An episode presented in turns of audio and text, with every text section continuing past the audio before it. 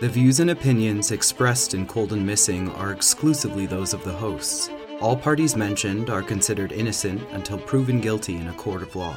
Cold and Missing also contains adult themes and languages. Listener discretion is advised. I'm your host, Allie McLaughlin-Solkowski. And I'm your co-host, Eli Solkowski. And this is Cold and Missing, where we cover cold cases and missing person cases. Hello, everyone, and welcome back to Cold and Missing. I'm your host, Allie. And I'm your co-host, Eli. Happy New Year, y'all. Happy New Year, everyone. If you're listening to this in real time, we just celebrated the new year just a few days ago, so I hope you're all having a good new year so far. And if you're not listening to this in real time, if you're going back and binging some old episodes, I hope you're having a great year still, no matter where you are. All right, you have a new case for us this week, right? I sure do. So this week we are on a cold case, and this one comes to us from Ohio. Ohio. Okay, let's get started. So just as a bit of a content warning at the top, this case does involve a young person. So today we are covering the cold case of Amy Mihaljevic, and this takes place in Bay Village, Ohio in October of 1989. Now, Amy's case is pretty well known, but this is one that I was not very familiar with. I didn't know a lot of the details and had only heard her name in passing, so this is something that I personally wanted to research just to find out more about. Amy Mihaljevic was 10 years old in 1989. Amy was born December 11th, 1978, and she would be 45 years old today. Amy was a fifth grader at Bay Village Middle School in Bay Village, Ohio. Bay Village in 1989 was a wealthy suburb of Cleveland, Ohio, and it was once named one of the safest places in America. Amy was a shy girl with strangers, but very open and funny with those she knew. She loved riding horses and was in the gifted program at school. Amy is around 4'10" and weighed 90 pounds with shoulder-length blonde hair. And now a timeline of events. On Friday, October 27th, 1989, Amy gets dressed that morning for school wearing green sweatpants, a white jacket, black ankle boots that she would also wear to ride horses, and turquoise earrings shaped like a horse head. Before leaving for school that day, Amy tells her mother that she's going to be home late that day because she either had choir practice or was auditioning for the fifth grade choir. Both activities have been reported over the years. But either activity, whichever one it was to take place after school. Amy's mother worked as a writer for the Trading Times magazine, and her father worked in the automotive industry and had business in Cleveland that day. Amy leaves for school on her bike around 7:20 a.m. Her older brother Jason had already left, so she was alone, but arrives to school with no issues. During the school day, she tells classmates that after school she's going shopping with a family friend she hadn't met before to buy her mother a surprise gift, and he was going to buy her gifts as well. So once school is let out, Amy leaves her bike locked up at school and walks the 7 minutes over to Bay Square Shopping Center. This was a popular place for middle schoolers to hang out after school since it was so close. This area is like an L-shaped strip mall with a large parking lot. At around 2:15, Amy is seen at the shopping center by two classmates. Amy still has her red and denim backpack with her. She is standing in front of an ice cream parlor, which is also across the street from the Bay Village Police Department at that time. According to witnesses, Amy looked like she was waiting for someone when a man approached her, put his hand on her shoulder, and led her through the parking lot where she was seen getting into his car. At 3:10, Jason arrives home from school and calls his mother to let her know that he was home. This was the kids' routine. They would call their mom once they got home from school just to let them know that they made it home safely. Jason told his mom that Amy was not home yet. Amy's mother, Margaret, was not immediately alarmed since Amy had told her that she would be late. Jason calls his mother again at 3:30 to say that Amy was still not home. Margaret is starting to get worried about Amy, as she should have been home by now. However, at 3:40, just 10 minutes later, Amy calls her mother to check in after school, and Margaret assumes that she's calling from the house. This is before caller ID is super common. This is the last time that Margaret talks to her daughter. Margaret leaves work around 5 p.m. that day and gets home to discover that Amy is not there and hadn't been there. Immediately, Margaret drives to the school and finds Amy's bike is still there and locked up. Margaret is able to find a school janitor, and they look through every room at the school but are unable to find Amy. At 5:58, Margaret reports Amy missing to the police. Just a few minutes later, Amy's father, Mark, returns from his work in Cleveland and finds out that Amy is missing. Almost immediately, a massive search is started. By the next day, the FBI have joined the case to help search for Amy. Investigators begin canvassing the neighborhood and talking with neighbors, searching wooded areas, and they even drag a few lakes near Amy's home. While searching a wooded area near where Amy liked to ride horses, they find a pair of sweatpants in Amy's size. Her parents are unable to ID them as Amy's, but they're sent for further testing. By Sunday, October 29th, Bay Village Police Chief William Garou says that the man who took Amy is, quote, believed to have a familiarity with the family, end quote. On Monday, October 30th, it's revealed by a neighbor, Riley Bonham, whose 11-year-old daughter was best friends with Amy, that Amy had received 2 phone calls prior to her disappearance from a man who she did not know. The first phone call was the man saying that he needed Amy's help buying her mother a gift. The man told Amy that her mother, Margaret, had received a promotion at work and he wanted her help picking out a gift for the surprise party that the staff were going to throw. Margaret had not received a promotion at work. The second phone call promises that in addition to buying her mother a gift, he'll also buy Amy a gift as well. The man stresses to Amy that she has to keep it all a secret in order to preserve the surprise for her mother. Once this information comes to light, the family is dumbfounded. Not only because Margaret was not promoted at work, but they have no idea who the caller is. The FBI calls in a sketch artist to sit down with the witnesses who saw Amy and the man at the shopping center to create a composite sketch.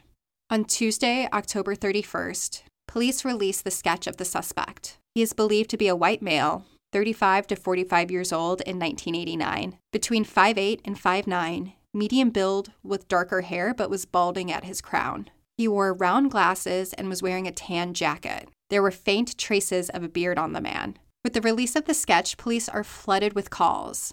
They're still hopeful that they can find Amy alive and bring her home. On Thursday, November 2nd, as more stories about Amy hit the media, specifically the information about her getting a phone call from a man, 2 other young girls in the area come forward to say that they also got similar phone calls. Police Chief William Garou says, quote, in each case, those girls hung up. But the calls were very similar. We are looking for a common thread, end quote. Police say that the man making the phone calls was very appealing. Police are questioning several men who resemble the composite sketch, but all are let go. Police also search the wooded area around the water filtration plant based off of a tip, but nothing turns up there.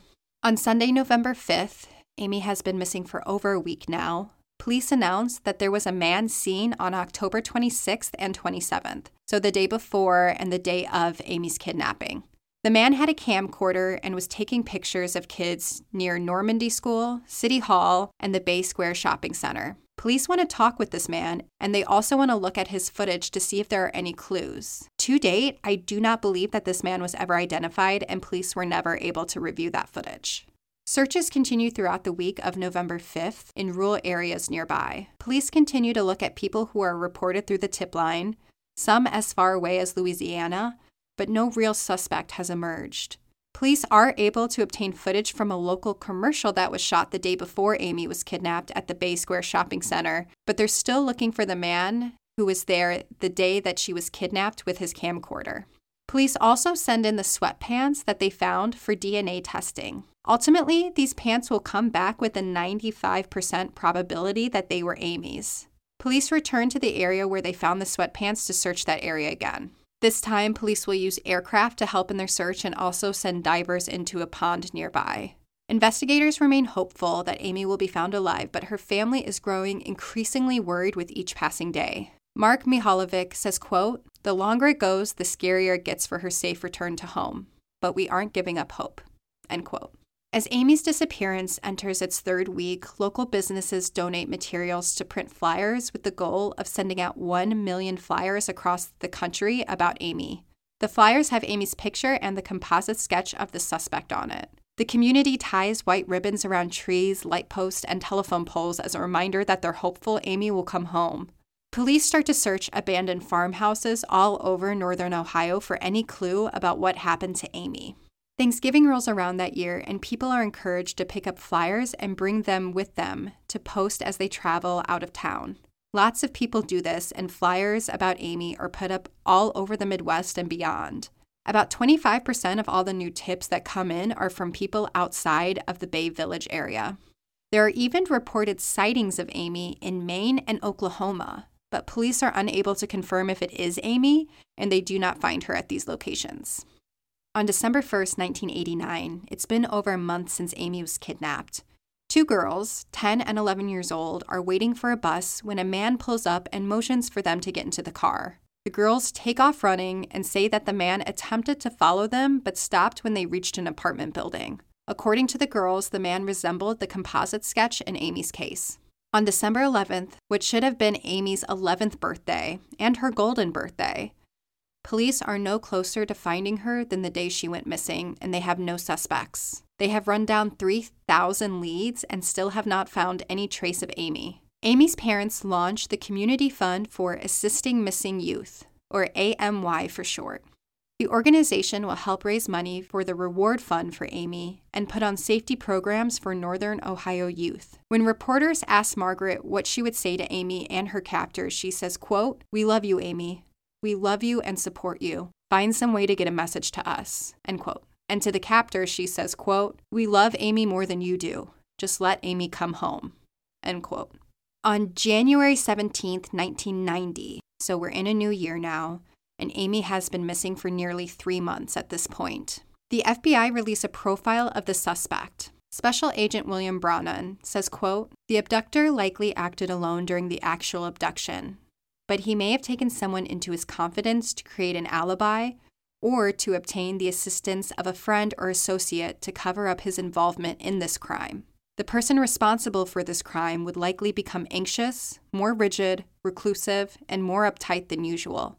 He may have experienced trouble sleeping, may have lost weight, or would have increased his consumption of drugs and alcohol, which would further affect his behavior. The offender may have found a logical reason to depart on a previously unscheduled vacation or visit relatives or change jobs.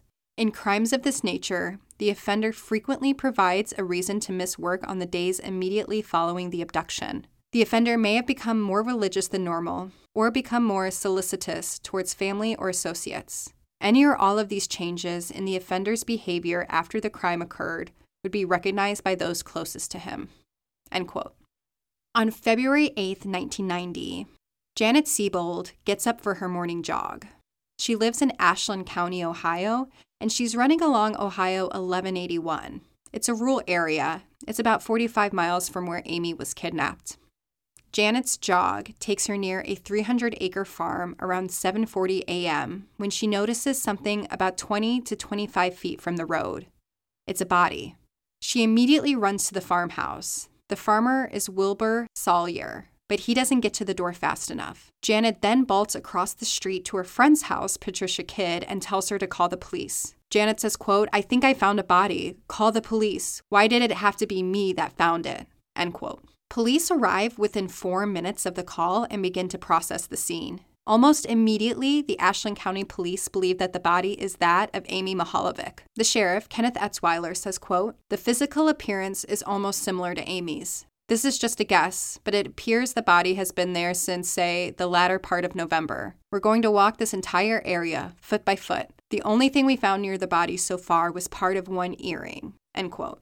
Amy was found fully clothed. She was wearing the clothes that she was last seen in. However, her turquoise horse head earrings, her boots, and her backpack have never been found. She was face down and hidden by knee-high weeds. Amy had been hit on the back of the head with a blunt object and also had 1 or 2 stab wounds on the left part of her neck. Amy's autopsy is conducted that afternoon and evening, and they will confirm that it is Amy via dental records, and that what killed her was the stab wound in the neck that severed her artery. Police never confirm or deny if Amy was sexually assaulted.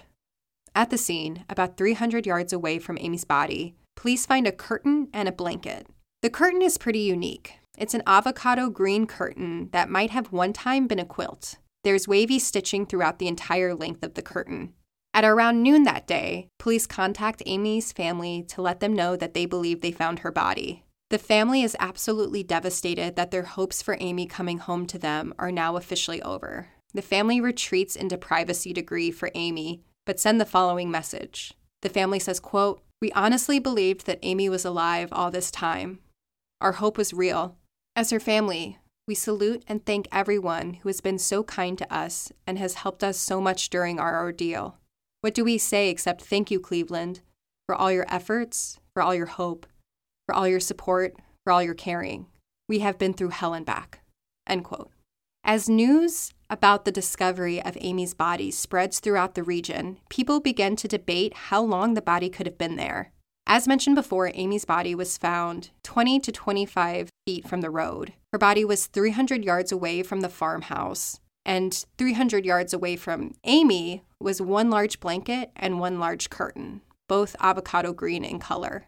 Members of Amy's family who live in Ashland County where her body was found say that they had driven past that area several times and didn't see anything.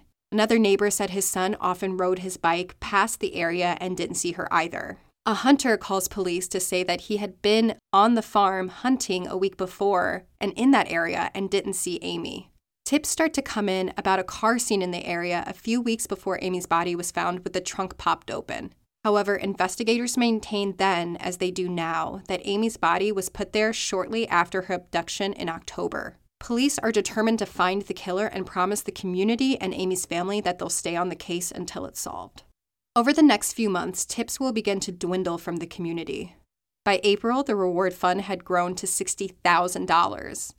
Police will continue to question anyone who resembles the composite sketch or anyone who's called in on the tip line. By July of 1990, police will say that they've talked to 9,000 people, and Amy's story will appear on TV shows across the nation. But ultimately, the killer is never caught, and police are never able to pin down a suspect. Amy's case remains in the news over the years, but no new information is really developed. In 2016, though, through advances in DNA, police are able to determine that Amy's dog hair was found on the curtain found near her body. In 2019, just a few years later, a woman comes forward to tell police about her ex-boyfriend. She said that the day Amy went missing, he never came home that night, but he did call her to ask if there was news coverage about Amy. Additionally, it's revealed by local news that on Amy's body were gold fibers, and according to the woman, the man drove a gold car with a tan interior.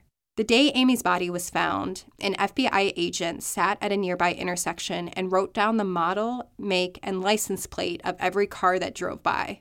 According to police documentation, that man, the ex-boyfriend, drove by that day.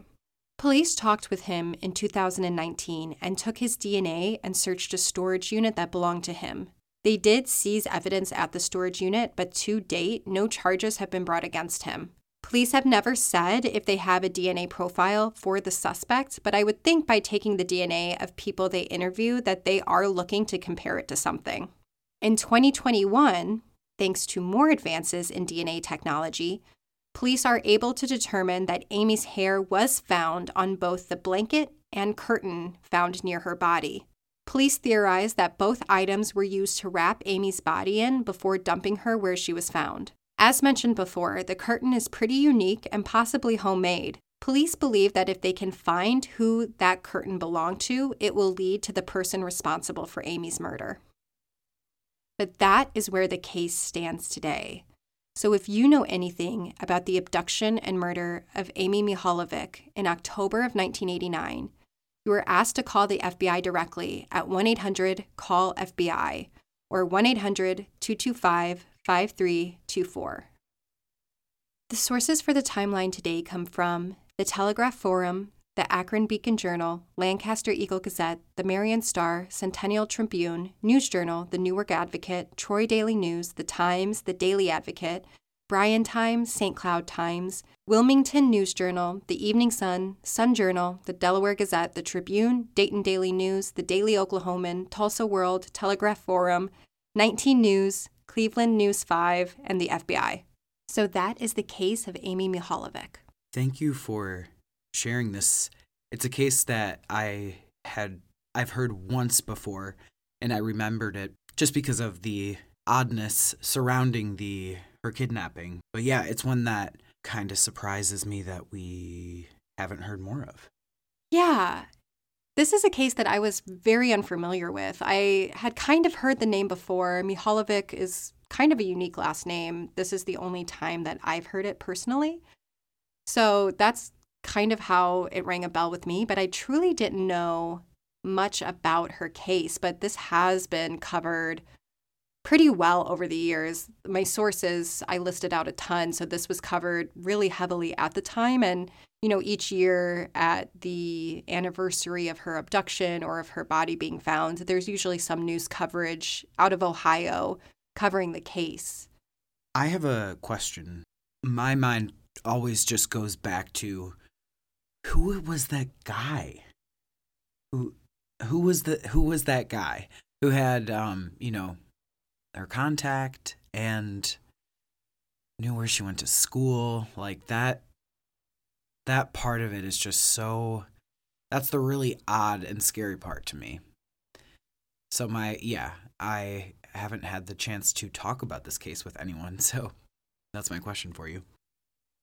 Over the years, police have looked at people who knew the family, so coworkers of both mom and dad, family friends, because whoever called Amy did seem to know her family, did seem to know her, knew her schedule, like you said, knew where she went to school, knew what was nearby, and kind of knew how to get Amy to come with him.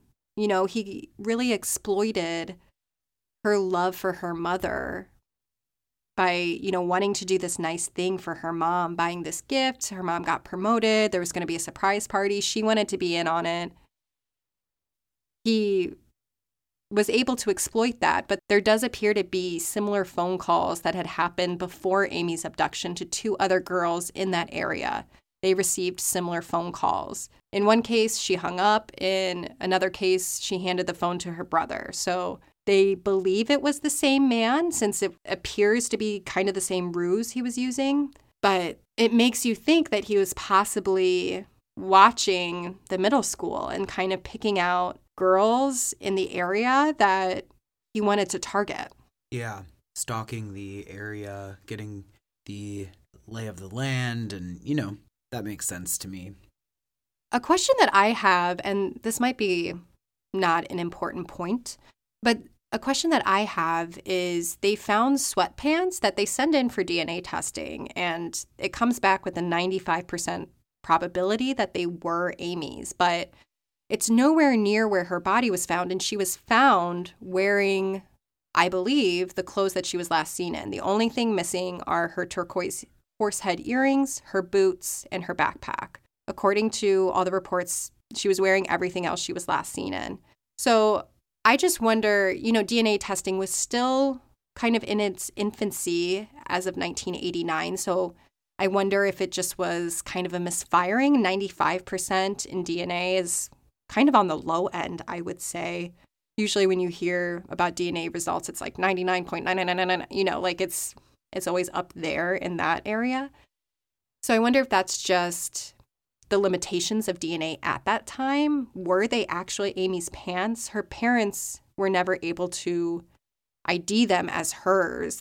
They weren't sure if they were, but they didn't think they were. So that's something that I kept coming back to. I was really curious about that. Yeah. In my own speculative brain, I kind of have issues with what's been given to the public so far, information-wise, about the fact that where she was murdered was, where she stayed. To me, or right? That's it, or that she didn't move much. So she was actually not murdered where she was found. She was not found, or she was not murdered in that field where she was found. Police do believe that there is a second site where the actual murder took place, and probably where that curtain and blanket came from. So she was moved to the field. Okay, great. Thank you for clarifying that for me. It's all just odd. A lot of questions about specificities in a kidnapping for that area that you don't see very often. I'm glad to see that there is movement as far as 2021 goes. You mentioned that. I didn't know if you were able to elaborate more on that. I couldn't remember what it was. Yeah, so police are actively always going back to that curtain and the blanket kind of specifically to test for more DNA. And as things advance in technology, as of 2021, they were able to determine that her hair was found on the blanket and curtain. So in 1990, when her body was found, they just kind of assumed that these things had to do with Amy. So they collected everything that was found near her body, cigarette butts, bottle cans, this curtain, this blanket, everything. And in 2016, they were able to determine that her dog's hair was found on the curtain. And then a few years later, they were able to determine that her hair was found on the curtain and the blanket. So they do believe, or they theorize, that her body was wrapped in those items before being dumped there. But it's also like, if she was wrapped in those items, this is kind of another question I have, the person who dumped her, presumably the killer, had to kind of take the time to unroll her from those items and then leave everything there. He could have just dumped the material and her body and just left it wrapped and dumped it and left. It takes a little bit more time to do that unfurling to get her out.